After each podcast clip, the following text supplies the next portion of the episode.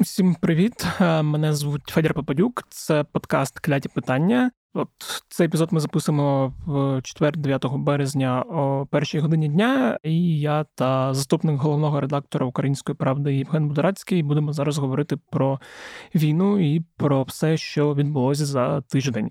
Якщо раптом вам е, подобається не слухати цей подкаст, а дивитись, то нагадую, що ми продовжуємо наші експерименти з Ютубом. Лінк на відеоверсію я залишу в описі цього подкасту, або ви можете знайти. На Ютуб каналі Української правди і побачите, якщо ще не бачили, як виглядаю я та пан Євген Будорацький, і здивуватися, а може й ні. От ну а зараз е, давайте слухати епізод, який ми записали. Женя, привіт. Привіт. Ми от зараз записуємо цей епізод е, в першій половині дня 9 березня. Давай поговоримо про ті обстріли, від яких ми з тобою прокинулися цієї ночі не разом прокинулись в окремих е, точках міста. Я думаю, про це як і більшість киян. Е, я прокинувся, наприклад, від звуку сигналки, і після цього ми перебралися в коридор. Е, в тебе ти казав, були трошки голосніші. Ну, у мене прильоти трошки ближче до мене mm-hmm. були, тому та трошки гучніше все було. Е, Ну, власне, треба одразу сказати, що цієї ночі да, нас обстріляли. Був 81 пуск е, ракет різного базування, 28 пусків Х-101 555, 20 пусків калібрів, 6 пусків Х-22, 6 кінжалів. І здається, про кінжали, коли говорили, що це давно такого не було, щоб вони так багато кінжалів одночасно запускали. Ну, вони взагалі не запускали так багато mm-hmm. кінжалів. Е, Бо я пам'ятаю, там два. Ну, два-три було, да. але ну, щоб шість такого От. не було. Ще в нас було вісім пусків авіаційних ракет е, Х-31П і Х-59, 13 С-300 і 8 шахедів. От е, таку армаду ракет, це армада перебільшення, назбирала, коротше кажучи, за той довгий період, який ми жили без. Е, обстрілів та без відключень світла. І мені воно ще, до речі, так якось в голові співпало, що от вчора, 8 березня, була заява, здається, міністра енергетики про те, що якщо не буде обстрілів, то з енергетикою буде все окей, і з енергосистемою. І наче хтось е, в російському керівництві прочитав і. Баба. Хоча я розумію, що воно не так працює. Ну, воно, по-перше, не так працює. По-друге, я не впевнений, що це слово назбирали прям підходить. Просто mm минулого разу, коли в нас була ракетний масований обстріл, це було, дай Бог пам'яті, здається, 16 лютого, майже місяць тому. Ми бачили, що він був масований, але не дуже масований, тому що там було 32 30-32 ракети. Але ми тоді побачили тенденцію, яка зараз просто укріпилась, що тоді була. Е- це знаєш, ми дивимося за еволюцією е, їхньої роботи. Е, спочатку вони пробували просто шахедами, потім підключали під ранок е, ракети з стратегічної авіації. Потім ми побачили спробу вночі разочок перевірити. Ну а зараз ми бачимо, що напевно ті удари, які вони минулого минулих декілька разів робили, сподвигли їх на якісь висновки, і цього разу вони вирішили взагалі. Майже повністю зробити нічну атаку, фактично, та, яка закінчилась під ранок, і була різнотипна, що теж свідчить е, скоріше не про як в нас зараз всі спробують сказати про дефіцит їхніх ракет чи чогось іншого, я би сказав, що це просто знову зміна тактики і спроба використати весь арсенал е, в найкращих кондикціях і в найкращих умовах, які вони бачать. Тобто, це все, що ми бачили, ну просто для нагадування, та ми не можемо збити Х-22, ми не можемо збити Х-47 кінжал, ми не можемо збити е- ракети С-300. Це ті три речі, які ми не можемо збити. я підозрюю, що ці е, ракети використовувались для того, щоб знаєш, вдарити наверняка. Хоча з Х-22 там є є питання з приводу їх точності, е, з кінжалом питань, наче з точністю, не так багато. Але ця історія про те, що вони використали так багато кінжалів в один раз, напевно, може свідчити про те, що вони дуже довго нас намагалися присипити нашу увагу. І потім вибрали собі якісь цілі, по яким просто влупили. Ну, я не знаю повністю, е, ми ще не бачили повного звіту, який ми не побачимо, е, про саме характер влучань. Але думаю, що такі масові е, атаки нас, на жаль, ще чекатимуть. Я не знаю, з якою періодичністю, але думаю, що росіяни зробили висновки і намагаються максимально урізноманітнити свою подачу враховуючи, що система ППО у нас укріплюється і змінюється. Угу. А, Якщо говорити про успішність роботи нашої ППО, е, як її можна виміряти, я ж так розумію, на там на 9 ранку було відомо про збиття 34 Х-101 і калібрів. Та, ну, Ми ми працювали по по крилатим ракетам, які ми можемо збивати. Ми працювали по шахедам, які ми можемо збивати, але ми фактично не збили. То, що от велика різниця є в цифрах, типу, що 3448 наші сказали, а загальна кількість 81. От в тому то й проблема, що вони цього разу фактично запустили по нам. Дуже багато тих, які ми не можемо збити, але треба враховувати один варіант, який називається, що ці всі ракети мають різну дальність. Тому Х-20, ну, С-300 може працювати там фактично близько. Там, ну, Запорізька область. Ну, так, тобто про, по наближеним до фронту областям, по суті, або по наближеним до окупованих територій безпосередньо. І а кінжали вони використовували для того, щоб влучити. Напевно, в цілях по цілях, які більш глибоко, і які е, є для них пріоритетними. Враховуючи, що ми чуємо від наших енергетиків, то енергетика знову стала однією з ключових е, цілей для ворога. Поки що я не можу сказати, що для мене це логічно, враховуючи, що зиму ми майже пройшли, але я так підозрюю, що вони нам намагаються знову зробити, як скажімо, накинути нам роботи в тилу для того, щоб ми менше уваги приділяли фронту. Угу. Ну, от я про це там читав у певних аналітиків, що таким чином ми змушуємо виснажувати ППО, і що ціль, одна з цілей всіх цих атак це якраз е, підвести до того, щоб Росія могла задіювати активніше свою авіацію. Ну, це ми бачимо е, на одному на одній з ділянок фронту впродовж півтора тижня останніх. Да, я про це якраз хотів пізніше поговорити Але про Авдіївку. Я просто просто природа цього мені вона виглядає такою тестовою більше. Угу. Тобто вони перевіряють, чи в нас ще існує ППО поля в нормальному вигляді. Е, на Бахмутському напрямку вона існує, і що ми бачили неодноразово, що ми збивали, і навіть там, здається, минулого тижня чи днів 10 тому ми збили Су-34 їхній на Бахмутському напрямку, е, що свідчить про те, що ППО поля в нас ще діє. Та, Але я так зрозумів, що на інших ділянках вони пробують перевіряти, чи воно у нас е, ще з ним у нас все гаразд. Угу.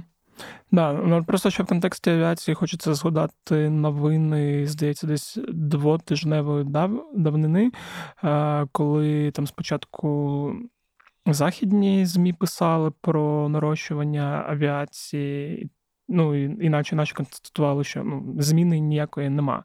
Скільки було, стільки і є. І потім я бачив е, там з посилання на джерела, яке одне з здається, важна історія російське видання, яке там активно слідкує за. Е, Війною вони там з посиланням на якісь джерела писали, що Росія планує використовувати авіацію і розуміють, що втрати будуть, але все одно, типу, там, враховуючи їхню кількість, то якось вони собі це виправдовують. Але потім потім воно якось пішло на спад, ці всі новини, і наче про це вже забулося. І я от зі своєї голови просто історію з авіацією і масовим там використанням прибрав. Ну розумієш, коли в тебе є авіація, і в тебе є в ній перевага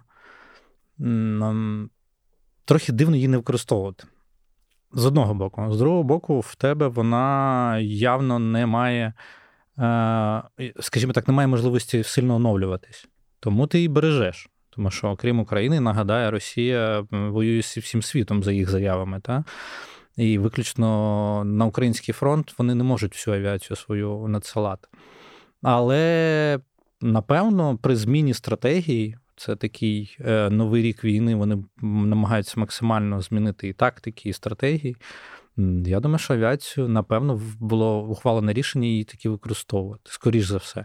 Враховуючи, що це поки відбувається явно не всюди, то це для мене це як намацування ґрунту. Типу, як ми можемо використовувати авіацію, які в нас перевага, для того, щоб її не зносило постійно українське ППО.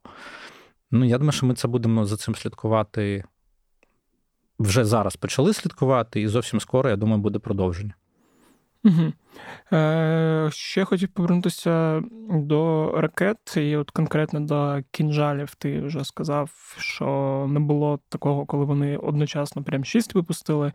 А, Нагадай, будь ласка, скільки в них взагалі запас цього високоточного, як вони там кажуть, е, е, ракетного озброєння. І бо мені здавалося, і там, судячи з заяв знову ж таки наших е, посадовців, що якраз там кінжали це та зброя, яку вони намагаються якось берегти. Ну, це та зброя, яку вони максимально намагаються берегти, тому що е, точної кількості вони ніколи не показували, е, тому ми не бачимо навіть їх в звітах Military Balance або mm-hmm. якихось більш профільних профільних е, видань, які які цим займаються.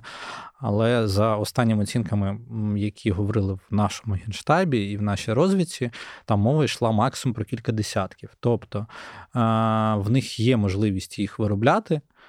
Ну, тобто вони не позбавлені можливості. Я, до речі, їх виробляти. по виробництву не пам'ятаю, е, чи були якісь заяви щодо того, скільки на місяць там вони умовно можуть виробляти. Ну, чи от не було. Тут якраз ці питання, які вони тримають в таємниці, але якщо е, слідкувати за тим, як вони їх використовують, з якою періодичністю вони їх використовують, то ми бачимо по факту десь раз, два, три, раз в два-три місяці вони використовують кінжали. Тобто, якщо чисто так теоретично рахувати, то десь там по кілька в місяць вони можуть їх робити. Я думаю, так. Але це виключно з якщо розмірковувати про їх практичне використання. Тобто вони використовують раз, два-три місяці по кілька ракет, яких, які вони вважають найбільш точними і найбільш е, невразливими для нашої ППО, що в принципі є правдою. Я про невразливість. І коли ми бачимо, як вони там, вони спочатку це був там Київ раз, потім Вінниця. А, Ну, Це фактично був там березень, квітень, серпень, осінь. І от зараз тут березень ще раз. Ну тобто ми бачимо так, що вони їх не можуть використовувати постійно, що свідчить про те, що в них їх не так багато. Бо якби е, в них їх було багато, ну я не думаю, що якийсь командувач військ відмовився б від е, зброї, яку ти можеш використовувати, яка яку ти вважаєш найбільш точною і найбільш невразливою. Тому мені здається, що мова йде про кілька про кілька десятків, які були на початок війни і які вироблялись впродовж війни. Скільки їх зараз, ну я думаю, що і наші повітряники не скажуть, скільки їх зараз. Угу. Е, Окей, тут тоді ми з тобою, наче все проговорили. Залишається тільки сподіватися, що ці атаки, по-перше, будуть якомога менш регулярними. Ну, хотілося б, да, звісно, бо... що хотілося б, щоб менш регулярними, але як бачиш, тут є історія, яка називається Ніч. Угу. І вони явно хочуть тепер вже вони знайшли, як їм здається. Ну, просто будь-які е, будь-які вороги, супротивники, вони е, цілять в найбільш е, там в ті моменти, коли вважають, що їхній супротивник наймен, найменш найбільш уразливий. Та? І якщо вони другий раз це роблять вночі, це вони просто або просто змінили тактику і пробують, хоча б вночі якимось чином пробивати, або вони якісь на, на, намацали нашу якусь слабку ланку, по якій б'ють.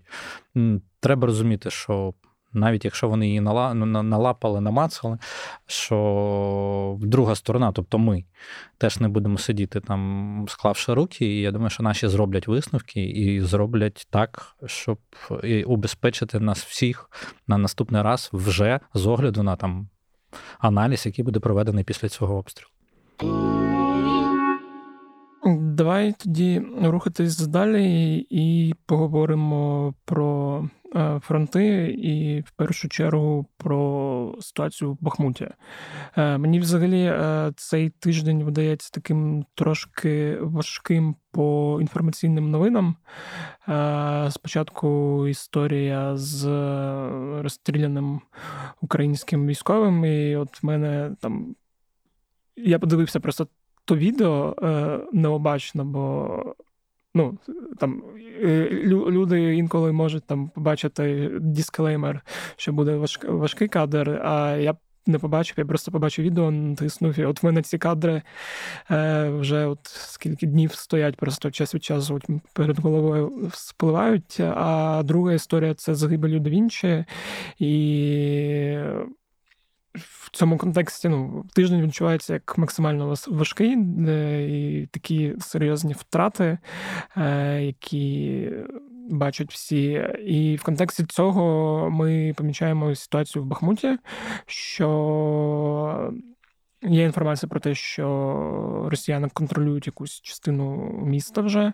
Е, при цьому наші наше військове керівництво прийняло рішення не залишати е, Бахмут і продовжувати його оборону. І я от хотів запитати, наскільки це взагалі можливо, бо разом з тим я читаю про історію з якраз підплінням, дорогами, е, цією багнюкою, в якій грузне техніка, і що це додає великі складності для нас. Ну, дивись, минулого разу, коли ми з тобою проговорювали, по суті, це були е, Точка ухвалення рішень. От буквально в той момент, коли ми е, писали минулий подкаст, це була точка ухвалення рішень, і е, багатьом, в тому числі й мені, е, здавалося, що це вже от та точка, коли треба ухвалювати рішення, виходити. Та? Але знову нагадаю, що я не є військовим експертом, я журналістом, який слідкує за цією темою. Е, тому я тоді говорив якраз про те, що це момент ухвалення рішень. Оце рішення було ухвалено нашим керівництвом військовим, яке воно виглядає таким чином, що ми залишаємось в Бахмуті. Я так розумію, до тих пір, поки є можливість залишатись. Тобто контрольованого виходу, який думали, що станеться минулого тижня, не вийшло. Е, потім весь тиждень е, в нас всі е, судорожно клацають всі соцмережі, всі там канали і все інше, і чекають якихось новин, але максимально убезпечують. Інформаційно своїх, свої частини, які працюють в Бахмуті і під Бахмутом, Генштаб обрав тактику коментування виключно першими е, військовими особами, і ми бачили е, якісь спроби там дізнатись, е, яка ж там пряма ситуація в Бахмуті, і відповіді одразу. Як тільки піднімалася якась така трошки більше шуму, ніж е, звично, е, якщо можна так говорити словом цим, одразу була відповідь або від Генштабу, або від командувача сухопутних сил. Буквально от от нещодавно прийшла знову відповідь від е, скажімо так, інформація від командувача сухопутних сил е, Сирського, який сказав, що ми стоїмо до тих пір, поки в нас є можливість стояти. Це перекладаючи з тої бюрократичної військової мови, якою було складено повідомлення. Тому що. Є небезпека того, що в нас дві дороги, які там виводять з Бахмута, дві асфальтовані дороги, вони фактично непрохідні або е, під вогневим контролем, е, скажімо так, ворога в тому числі. Угу. Тобто я би не говорив як дехто намагається переконати, що він виключно під вогневим контролем ворога. Я просто нагадаю, що і наші контролюють з другого боку. Тобто момент прикриття можливий, але це дуже дуже сильно ускладнює можливості е, якоїсь, е, по-перше, логістики постачання нашим бійцям боєкомплектів туди всередину, тим, хто працює безпосередньо по Бахмуту, і дуже е, ускладнює момент можливо виходу з Бахмуту, коли е, ця необхідність прийде, якщо вона прийде. Е, тому я думаю, що в нашому командуванні люди сидять не дурні, як показала ця війна. Тому, якщо вони вирішили залишитись, то напевно є на то обставини. Я бачив багато е, карт, які почали більш детальних і ґрунтовних з'являтися, і е, начебто є шляхи інші шляхи виходу з Бахмуту. Що ускладнюється? Це ускладнюється погода, яка ці інші шляхи, які не є асфальтованими, які максимально може просто ця погода просто розсипати. Тобто, це буде бездоріжжя, це буде багнюка, і е, там виходити виключно на гусеничній техніці, яка може застрягати. Е, я не кажу вже про колісну техніку, яка може прям сильно застрягати. Е, мені це трошки стрьомно, але я не є військовим воєнним командувачем, і я думаю, що в нас в командуванні багато досвідчених командирів, і якщо вони бачать, що там є можливість залишатися, наші залишаються.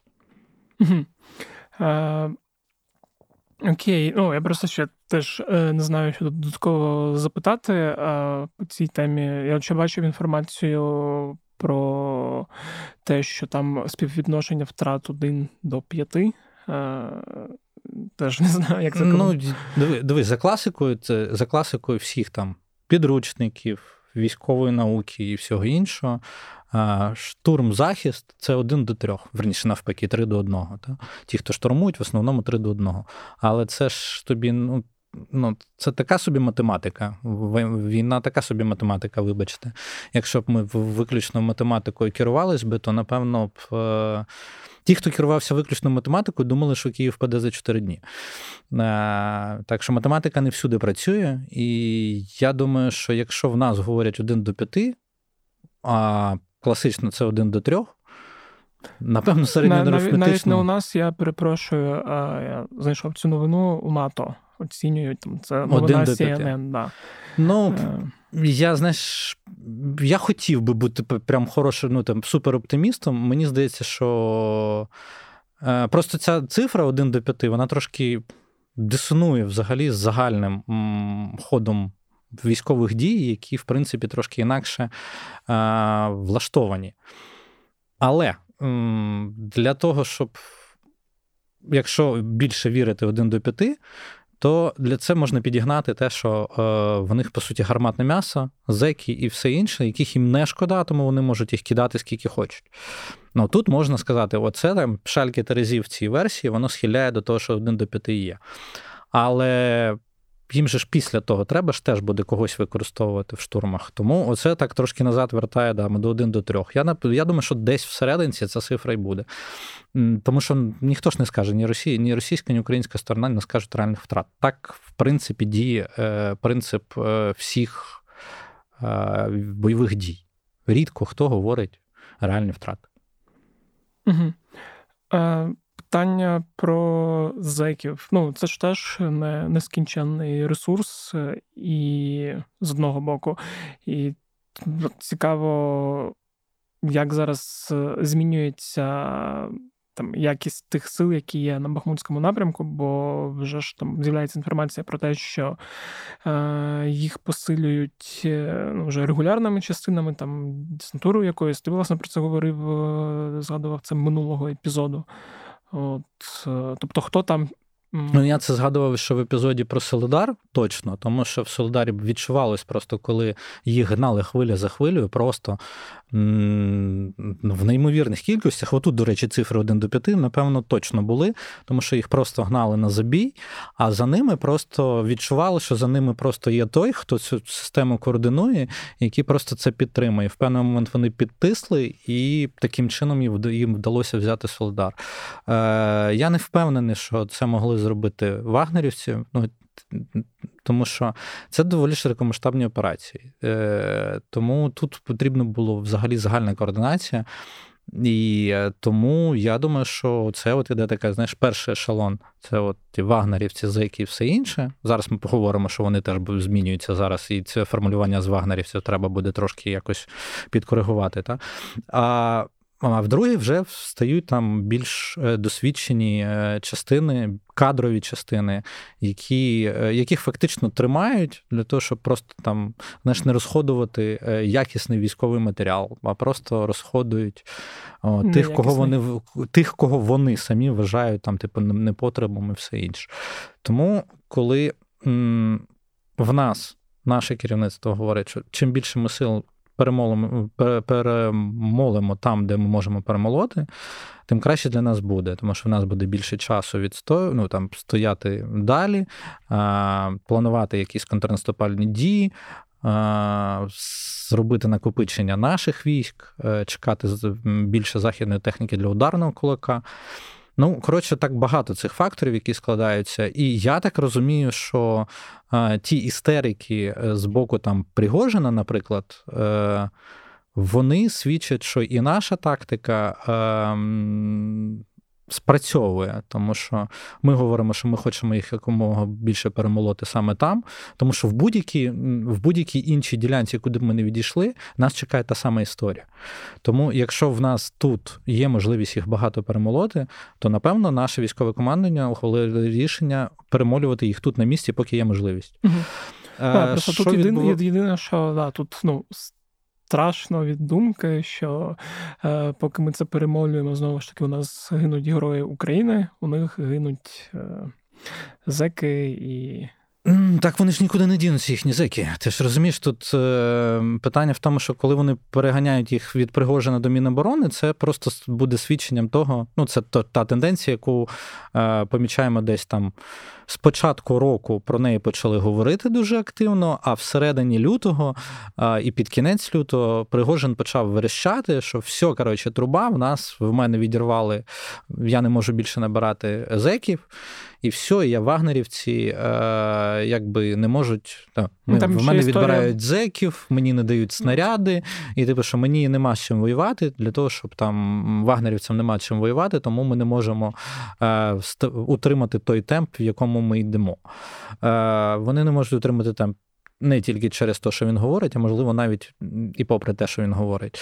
Е, просто в Міноборони не хочуть Росії, не хочуть, щоб був героєм війни Пригожин з озеками. Ну, це просто. Я думаю, що Міноборони це в російському шойгу кампанії, це от взагалі, ну, знаєш, типа, така тема, в якій вони не відсвічують, якось доволі дивно. Тому я думаю, що вони в певний момент це побачили, і вони почали їх потроху-потроху перетягувати на себе. Вагнерівці лишаються один на один з виключно своїми частинами, яких крамсали 10 місяців, в тому числі і там якісь бойове е, ядро цих частин. А коли в тебе немає цього гарматного м'яса, яке ти посилаєш наперед, то тобі треба це ядро використовувати, а його тобі ядро це будуть вибивати. Тому ну от тому і стірить Пригожин, і тому і тому особливо не кричить Міноборони Російське, яке просто хоче історію з зеками е, максимально е, утишити, зробити її менш медійною і просто їх використовувати на власний розсуд і без такого піару, який собі дозволяв Пригожин. А, Тоді в цьому контексті запитання: а чи змінить це взагалі е, ну, якість використання, я не знаю, як сказати, коли е, та сама біомаса буде з рук приходити однієї там приватної військової компанії з їхніми методами керування цими всіма е, кувалдами, як символом е, виховання, і до Міноборони, де ну. Нема такого символізму, але там, я думаю, все одно діють якісь історії з розстрілами потихі, щоб ніхто там не знав за невиконання наказу. І Це я думаю, Міноборони Росії плювати взагалі на них. Ну, Я ну. маю от про те, що чи. Ну, якась ефективність, поки вони штурмували Бахмут, була, бо про це говорить той факт, що ми зараз обговорюємо вихід е, наших від Бахмуту і історію про те, що ми там будемо стояти до моменту, поки це е, можливо. А і мені цікаво, чи буде цей інструмент, якщо ми беремо Зеків як інструмент в руках Міноборони, таким самим ефективним чи ні? Е, от... Я думаю, що момент переходу я б напевно якраз знову повернувся до точки переходу зеків як сили, е, то використання цього гарматного м'яса як сили е, підмін оборони, він стався десь в районі, от в моменті там там боїв за Солидар. Угу. Тому що саме там підключилась десантура і кадрові частини, які, по суті, е, вже брали в оперативне управління цих ці, ці там загони загони вагнерівців. І вони побачили просто, як це можна використати. Самі подивилися, як це можна використати. Тому Міноборони, коли під себе їх підігнало. Е- Чесно, мені плювати на російських зеків. Але для російських зеків зараз буде взагалі дуже нерадісна історія, тому що якщо там Пригожин е, зі всіма кувалдами, всім іншим, хоча б е, зовні намагався показати, що вони для нього важливі. Хоча б там якісь історії про те, що там там їм дали свободу, якісь премії виплатили і все інше. В Міноборони Росії, побач, ця історія буде просто притишена, заглушена. Е, вони просто будуть існувати як ті, яким, Їх там ін, яких інколи будуть згадувати для того, щоб цей потік з тюрем не припинявся. Е, це по-перше. По-друге, е, що сталося з е, зеками, це історія про те, що їх стало значно менше. Їх перемололи під Бахмутом, по суті, дуже багато. Тому тут це ж теж не вичерпне, ну там не вичерпний навпаки ресурс. Ну, ну тобто... якщо добро. Якщо ми говоримо про тих, про тих, хто добровольно пішов, це вичерпно. Якщо ми говоримо просто про е, там, не знаю, приїжджаєш, е, обираєш там 20-30 е, мужиків, які тобі там. По розміру ноги, там не знаю, кольору зубів сподобались, як на якомусь ринку рабовласників там 18-17 е, століття і повіз їх кудись, от знову ж таки, на лінію фронту. То таким чином, мені здається, можна цю історію продовжити ще там на якийсь період.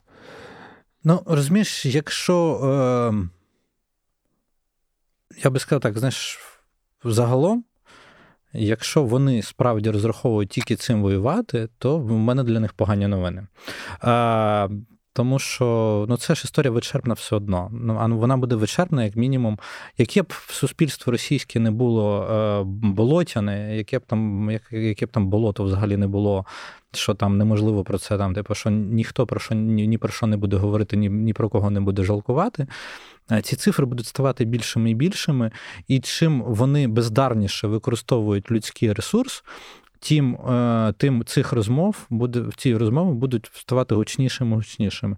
Вони навряд змінять політично, політичний ландшафт Росії, але вони точно будуть не на користь бойовим діям і бойовому духу.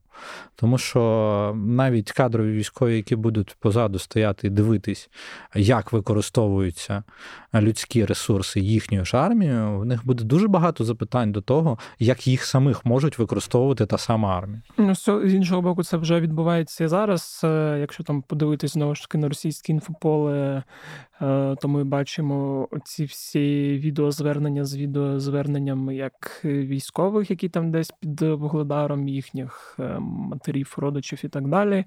І історія про те, що там військових мобілізованих, яких обіцяли не посилати в штурм, їх таки там посилали, і вони вже там майже всі загинули. Тобто, так розумію, ставлення мобілізованих е, відставлення до військових якось так не сильно. Ну, це от просто зеків, знаєш, як зеків вибивають. Наступні хто на черзі мобілізовані. І е, як ця швидко черга ну, типу, підходить, це можна зразу там. Ти заходиш в російський інформпростір і дивишся на кількість звернень е, родичів, батьків, матерів і всього іншого. Чим їх більше стає, тим значить більше використовують мобілізованих. Якщо вже військових кадрових родичів, ну то як під в історії під Вугледаром, та вже кадрових військових родичів почали говорити, що їх там женуть прямо на убій постійно. Ну, значить, от, от така от історія про російську армію і то, як вони собі бачать бойові дії, як вони ставляться до людей своїх. Угу. Не кажучи вже про ворогів, що ми бачили, на жаль, цього тижня. Да, і ну що в цьому, до речі, контексті, що найбільше мене лякає, що це просто одне відео, яке ми змогли побачити. Тобто, скільки такого я думаю, насправді... скільки таких відео ми ну це скільки таких відео лише залишилось і залишається в телефонах. Я думаю, там не одиниці, на жаль. Е, да. Якщо говорити про інші напрямки, ми вже починали говорити про використання авіації на одному з. Я так розумію, ти мав на увазі Авдіївку і Авдіївський напрямок. Так, бо... на Авдіївці саме я Авдіївку мав на увазі, тому що. Е... Багато, до речі, з'являється відео, і наші хлопці це підтверджують теж, які стоять на Авдіївському напрямку, що е, вони почали прям активно застосовувати авіацію саме там, причому авіацію там в стилі в стилі нальотів на Маріуполь. Знаєш, ну тобто прилетіли, некеровані фаби поскидали, полетіли. Та? Наскільки це ефективно? Ну, в принципі, коли авіація залітає, авіація дуже, дуже, скажімо, грізна зброя. Це mm-hmm. треба усвідомлювати всім. Ну, тобто, літачок. Ну, я думаю, ми всі вже чули, як літають літаки. А коли літаки е, там винищувачі літають низько, це е, зовсім взагалі інший рівень сприйняття будь-яким не тільки цивільним, але й військовим в тому числі.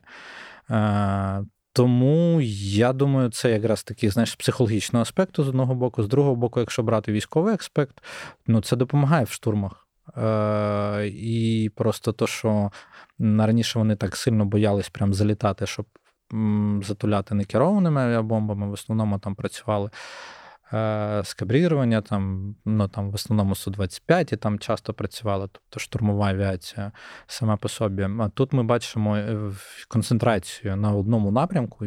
Як я це говорив вже вже сьогодні, та, що я думаю, що вони тестують можливість е, все ж таки використання своєї авіації. Ну, І і це не дивно, тому що вона в них є. Угу. А не було, здається, новин про те, що саме на Авдіївському напрямку ще і збільшився показник збиття цієї авіації? Ні, на жаль, не було таких новин, але я думаю, що в нас військове командування прекрасно бачить ситуацію, і не тільки е, спостерігачі е, бачать, що вони вирішили підтягувати більше авіації. Ну, я думаю, що контрвідповідь буде. Угу. І там, якщо теж говорити про Авдіївський е, напрямок, е, там у росіян є якесь мінімальне просування. У них е, мінімальні просування, і потім відкочування бувають. Угу. Е, Ну, це перманентний процес. Так, Тому якщо запитати... воно, я тобі хоч, ну, якщо ти запитуєш, чи є воно там якимось а, загрожуючим, поки ні. Ну да, бо знову ж таки, є там історії, як ти вже сказав, про перманентний процес, є історії, коли от е, щось повільно вигризається, і просто хочеться інколи зрозуміти, е, ну, де і що. Ну, дивись, тут про де і що. Е, на іншому прикладі покажу, зразу можна проговорити. Да? На Вогледарі угу. у нас була історія про Павлівку, яку вони там штурмували, штурмували, штурмували кілька місяців, купу народу поклали. Е, потім попробували поперти на Вогледар безпосередньо, втратили Зашли. масу техніки, броньований, в тому числі купа танків. Е, чим це закінчилось? Наші просто вийшли в кон, ну, типу, в контр, е, в контрнаступальні дії провели, і Павлівка все. Тобто вони там три місяці клали купу людей. Наші буквально там впродовж кількох днів вчасно, в певний момент, просто вийшли і зайняли ті позиції, які в них стояли в Павлівці, наприклад. Mm-hmm. Потім були відкочені туди назад. І Якщо йде якийсь глобальний там можливість посипання фронту, глобальні е, опорники беруться або ще щось, це впливає на загальний процес. Якщо це от йде перманентний процес, то він є таким, що потребує відповіді нашої, але, можливо, не потребує прям значного обговорення в контексті от то взяли, то взяли. Ну, знаєш, там, коли карта от зовсім насувається, це вже інша історія. Коли карта підходить, там беруть якісь висоти, важливі опорники, щось таке, от це треба проговорювати. Поки що в Авдіївці я поки цього не бачу. Окей, зрозуміло. А давай тоді про інші напрямки також проговоримо, де що відбувається. Я Власне, очі... все. От тут ми і закінчили, по суті, тому що е, на всіх інших напрямках е, це називається фронт стабільний. Стабільно туди-сюди, е, обстріли. І Запорізький напрямок так само та та історія, Херсонський напрямок та сама та історія. Кремінна Дуже схоже, що така невеличку паузу взяли сторони видихнути. Ну як, бої продовжуються, але вони трошки втратили інтенсивність. Хоча а, минулого тижня спостерігав декілька спроб е, їхніх нальотів на е, Куп'янськ, які можуть свідчити про те, що в них є якийсь план дій для того, щоб е, якимось чином нас відтиснути до річки Оскол знову, ну за неї, по суті. Угу. Самі головні дії зараз відбуваються під Бахмутом, і от вони доволі багато про що свідчать свідчить про те, що росіяни е, на інших напрямках не настільки активні, а це значить, в них просто нема сил на, на, на активність, або вони так само концентрують якісь сили десь в себе в резервах. Е, тому що коли ми ми про це не потрібно ну, не потрібно забувати, тому що коли ми говоримо про те, що ми там намагаємось. Готуємо резерв, готуємо ударні кулаки для того, щоб е, провести якийсь контрнаступальний контрнаступ. Да? Це вже не контрнаступальні дії, а саме контрнаступ, якийсь повноцінний то не треба там виключати таку ймовірність, що й вони так само можуть щось готувати. Тому що е, ну, то, що всі називають широкомасштабним наступом, який начебто почався, в принципі, я в цьому там відсотків на 80 погоджую, що це саме так він виглядає з російського боку. Але я би залишав певну частину на те, що це ще не він, і можливо вони ще теж якісь резерви концентрують невеличку частину, але все ж таки би залишав і, і не виключав. Давай далі поговоримо про зброю. Ну, то, що наші е, глядачі да. і слухачі дуже люблять ці Єди... розмови. Да. так? Єдине, е, е, я це в плані, коли ми готували нашу розмову, не вказав, але зараз згадав і зрозумів, що це треба проговорити. Е, новину про Іран. Е, і оці вантажі з е, іранською зброєю для Росії. Там я думаю, ти читав, що вони там закупили. Я це читав неодноразово, і ця історія доволі довго триває. Просто тут питання в тому, і ці шляхи е, транспортування цієї зброї зброї по Каспію, вони доволі логічно просто відкрити карту і подивіться, де Іран і де Росія, і яким чином зробити так, щоб Іран якось, ну не те, щоб непомітно, тому що в нашому світі непомітно зараз зробити багато чого не вийде, але як доволі безперешкодно вони це можуть зробити, постачати зброю. Ну, от так, через Каспій. Угу. От так воно. Це, до речі, якраз там вже була ще новина про ну, БК для артилерії, якраз от в контексті цього снарядного голоду, який якось мусолиться, є він чи нема. І те, що ми з тобою там теж проговорювали, що якщо Росія захоче, то вона може просто щось закупити. Ну, я думаю, що як мінімум снаряди вони закупають. Просто е, я би скоріше погодився з ще однією історією, яка пов'язана з Іраном, яка прискокувала, здається, минулого тижня про е, те, що е, Росія. Боїться закуп... боїться закуповувати, ну верніше, е, ніяк не може не наважується закупити балістичні ракети. Дай Бог пам'яті, я про них писав, і ми з тобою проговорювали про ті балістичні ракети, які можуть потрапити в Україну верніше до Росії, і потім, на жаль, впасти нам на голови. Та? Ще здається, глибоко восени ми, ми це, це і матеріал був, і е, розмова. Угу. Тоді вони були гучними, ці розмови, а потім ця історія заглохла. Вона заглохла, і от зараз е, західні ЗМІ. О, там якось е, посилаючись на джерела свої там в західних е, дипломатичних, політичних і розвідувальних колах, е, говорять, що Росія боїться, то не те, що боїться, а не наважується, тому що думає, що у відповідь нам дають дадуть якусь далекобійну зброю, і це буде якимсь більш вирішальним для розвитку цієї війни. Я не знаю, я я думаю, що далекобійну зброю рано чи пізно нам все одно дадуть. Тому я би от версію про те, що вони не беруть і не купують, ну це знаєш, як типа. Диктатор, який не купує ракети, тому що чогось боїться, ну от мені трошки в голові воно якось не сходиться. Да? Е, Страхи просто того, що ці балістичні ракети це штука е, доволі, м, скажімо так, смертоносна і не настільки точна, як їм би хотілося, і це можуть бути розльоти і купа е, людських жертв, які просто-напросто ще більше накрутять градус е, не то, що не сприйняття, а бажання західного світу поскоріше покінчити з Путіним. Хіба що це цим можна пояснити, то що вони ще туди не потрапляють? А снаряди, е, ну там снаряди, то, що вже ми бачили використання там снарядів іранських. Е, деяких видів іранської зброї, ну вона вже була ну, типу, вона вже використовувалась, ну в тому числі шахеди, звісно. Та, Тому я думаю, що за цим процесом просто будуть спостерігати, і в певний момент в певний момент ми можемо більше інформації отримати, що там по тому Каспію направляється. Я думаю, що вони просто змінили е, шлях логістики. Якщо пам'ятаєш, шахеди і все інше, в нас літало транспортниками спочатку, і їх всі бачили, і навіть могли розрахувати, скільки їх є. Е, по Каспію це можна зробити, на жаль, більш е, утаємничено і просвітити не всі скажімо так, кораблі можуть зі спутників, що в них всередині в трюмах і все інше. Тому я думаю, що цей шлях вони вибрали тільки тому, що е, транспортний е, по повітрю, по-перше, ризикований, по-друге, е, достатньо палюваний. Угу. Зрозуміло. А, да, Тепер, от якщо говорити про зброю, яку можемо отримати ми. Там теж була новина, що Україна просить у Сполучених Штатів е, е, ці касетні бомби.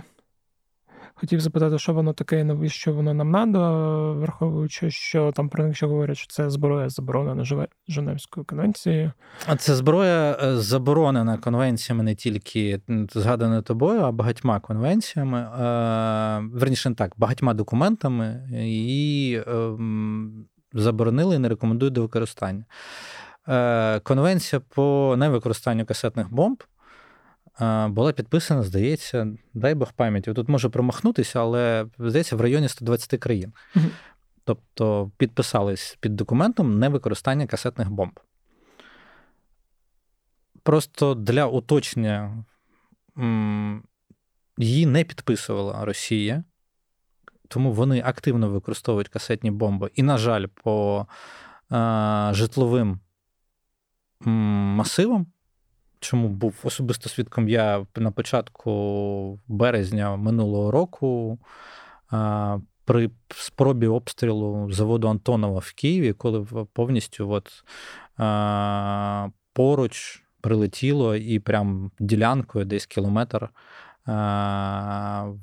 потрапило по житловому масиву, і купа всього покусило. Це якби по житловим масивам, в принципі, і поруч житловими масивами використання касетних боєприпасів, скажімо так, заборонено навіть попри конвенцію заборони повного використання. Але Росія це не підписувала, і є момент з другого боку, що і Україна це не підписувала.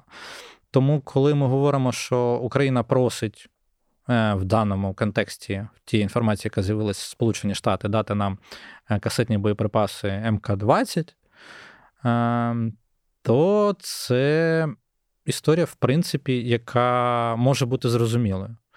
І я підозрюю, що Захід просто буде ставити умови. Ну, я не впевнений, що вони погодяться, звісно. Але я підозрюю, що ми їх переконуємо в тому, що ми не будемо використовувати це по житловим е, по місцям житлової забудови і е, наближеним місцям з житлової забудови, а будемо використовувати тільки виключно в тих умовах, коли називається робота по ділянці, е, там, де точно є інформація, що там виключно війська. І от саме в таких умовах ми ми їх використовуємо і зараз. Не треба там говорити, що ми їх не використовуємо. Ми використовуємо, тому що в нас ми не підписувалися під документами, щоб їх не використовувати. Росія це використовує частіше і набагато м, грубіше. Тобто, от той приклад, який я наводив, що по житловому масиву просто так ввалили, тому що там поруч якийсь цікавий для них об'єкт, їм плювати, попало, не попали. Я думаю, наші собі такого дозволити не можуть, і е, під гарантії Е, уникнення подібних випадків, і що ми не будемо використовувати касетні боєприпаси е, поруч з е, житловими забудовами і населеними пунктами, я думаю, що ну, рано чи пізно, враховуючи, що у штатів МК-20 запас дуже значний. Які просто в них лежить, вони США підписували конвенцію, тому вона якби їх просто ну по суті має потім колись утилізувати. Е, я думаю, для того, щоб їх не утилізовувати, а використати е, з користю у цій війні, наші запросили в США е, саме ці бомби. І, в принципі, я не дуже. Ем, я не дуже радий в плані, що ми що ми можемо проговорювати про касетні бомби в використанні України, тому що це доволі негуманна історія, якщо вона потрапляє по житловим приміщенням, знову по житловим масивам. Але я думаю, що наші так використовувати їх не будуть. І якщо наші їх так не будуть використовувати, то це буде потужна е, підтримка, яка може нам допомогти. Угу. А, Якщо говорити про іншу потужну підтримку, е, систему цю JDAM, чи як J, абревіатура JDAM. Давай тут зупинимось в плані того, що я просто поясню, бо в нас часто е, хтось ще дивиться відео всякі, да? і коли е, говорять там використання фосфорних боєприпасів, касетних бомб, просто давай про принцип, як працює ця касетна давай. бомба, то, що не проговорили. Е, Касетна бомба це от е, коли там, наприклад, накривають о, градами, о, то, що говорять, оце якраз про це. Тобто там іде така. Іде як ракета, боєголовка, яка просто-напросто в певний момент починає розсипатись на багато-багато частин. Тобто, і дуже хаотично, тому вона працює по ділянці. Тобто вона не не летить прямо в якусь точку. Да? Там в неї е, в неї завдання якраз вдарити по ділянці. Тобто це нема там, типу, як от будь-який там ракетний обстріл, який є, там, якщо ми там ескалібуром, яким ми стріляємо точно там по координатах, тут стріляють просто по ділянці, там кілометр на кілометр, ось воно і розсипається. Тобто вона летить і десь в певний момент просто починає розсипатись, і маленькими уламками просто крошить все, що навколо є. Якщо ви хочете побачити, як це виглядає, подивіться фото. Напевно, першого місяця війни, якраз десь в районі Е, там було 34 обстріли Шевченківського району, в якому використовувалися касетні боєприпаси, і вони потрапляли буквально там на сусідній вулиці, так просто йшли там будинок, будинок, будинок. Он, наприклад, е, як хто, якщо хтось знає, на нивках Файна Таун, отам от це так спрацьовує касетка. Вона летить просто хаотично і ніякої точності там немає близько. Просто, але мене ділянку вона вона може вдарити. Е, От тепер можемо переходити до JDAM. Да, JDAM. От JDAM. Е, знову ж таки, JDAM це. Якщо там переходити плавно з однієї теми в іншу, е, то е, є в авіації така штука, яку ми сьогодні згадували, як некеровані авіабомби. Некеровані авіабомби це коли, як знаєш, як в фільмів з Другої світової, на, летить. Летять літаки і бомбять, бомбять. Знаєш, І воно падає, от де викинув, там воно і впало. Тобто ніяких точності, нічого такого там навіть близько нема. Так от, JDAM – це така система, по суті, це такий, якби такі. Е, такі плануючи такі бомби, та, яка просто якась система, яка робить з некерованої бомби, авіабомби, робить керовану. Ну, Тобто, по суті, це така і вона складається з двох частин: там інерційна навігаційна система, плюс е, GPS-датчик, який, по суті, в тебе цій е, бомбі дає можливість діяти по координатах. Тобто вона стає з е, некерованою, просто ця система оновлюється бомба, і вона стає після цього керованою. Тобто вона може діяти по заданих координатах. Плюс там ще е, додаються. Такі невеличкі крила, ну якби такі, як знаєте, як ну, от, як крилатим ракетам такі даються, невеличкі крила там всередині і в хвостовій частині, і вона, в принципі, підв'язується і дозволяє цій ракеті працювати зовсім за іншим за іншим принципом. Це от приблизно як виглядає цей JDAM. Е, що з бонусів, що я побачив, окрім того, що це керована ракета, і це вже зовсім інший тип роботи. Е, якщо повірити вірити тим новинам, які подаються зокрема там видання Warzone, як я про це говорила, е, то нам дають JDAM в форматі модифікації R, яка е, має дальність до 72 кілометрів. Це штука, якої в нас не було. І вона може нам дуже сильно допомогти. По-перше, керованістю, по-друге, дальністю. Е, ця штука привінчується просто як ну, як авіабомба, звичайно, до наших мігів. І, чесно кажучи, коли вперше про це заговорили, там була історія приблизно, е, як і з іншими там більш-менш далекобійними е, ракетами і снарядами, коли типу, ну, десь в кінці року воно прийде. Якщо вірити виданню Warzone, і, в принципі, що не спростовував, наприклад, Пентагон, то начебто наші вже їх використовують. І це доволі е, хороша новина з огляду на всі заяви про всі інші типи озброєнь, яких, е, які нам прогнозували лише десь впродовж року і в кінці року. Тобто ми думали, що вони прийдуть, Джейдам прийде десь в кінці року, а тут в березні, і ми вже е, маємо певні ознаки того, що воно вже є. Угу. Е, Ну, це, в принципі, якщо так, і якщо дійсно вірити, то це дійсно чудова новина. Щоб все одно треба, щоб його було більше і приходило воно швидше. І більше, десь там більше ще, зброї, більше, десь там більше ще зброї. мають доїжджати наші леопарди а, і, і, і, решта, і решта типів зброї.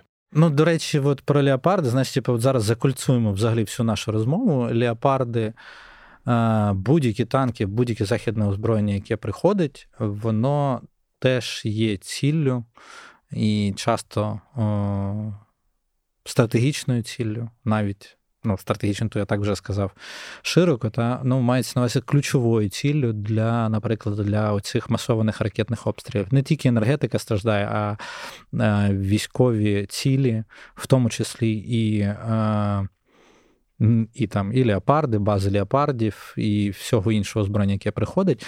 Тому е, я періодично спілкуюся з людьми, е, коли, от, наприклад, е, заїжджав з західного кордону через західний кордон до України там минулого тижня. Е, коли мені е, почали почали розповідати і тикали мені телефоном, типу, от я бачив, як от оце крила, вертольоти нам везуть, там таке. І люди, не робіть так, будь ласка, не треба нічого розповідати, не треба нічого знімати. Подивились, потішились. Ну і слава Богу. Якщо ви бачите, як просувається техніка, то це значить тим чи іншим чином може потрапити і до рук е, ворога. Я не кажу ваш телефон, прям, та, але те, що ви просто знімаєте, це. І там і починаєте розповідати направо і наліво, де там стоять танчики або ще щось. Ну, рано чи пізно, оце от е, потроху-потроху така інформація, яка вона може просто виплисти на поверхню, і потім ви просто здасте позиції е, наших збройних сил що не дуже добре.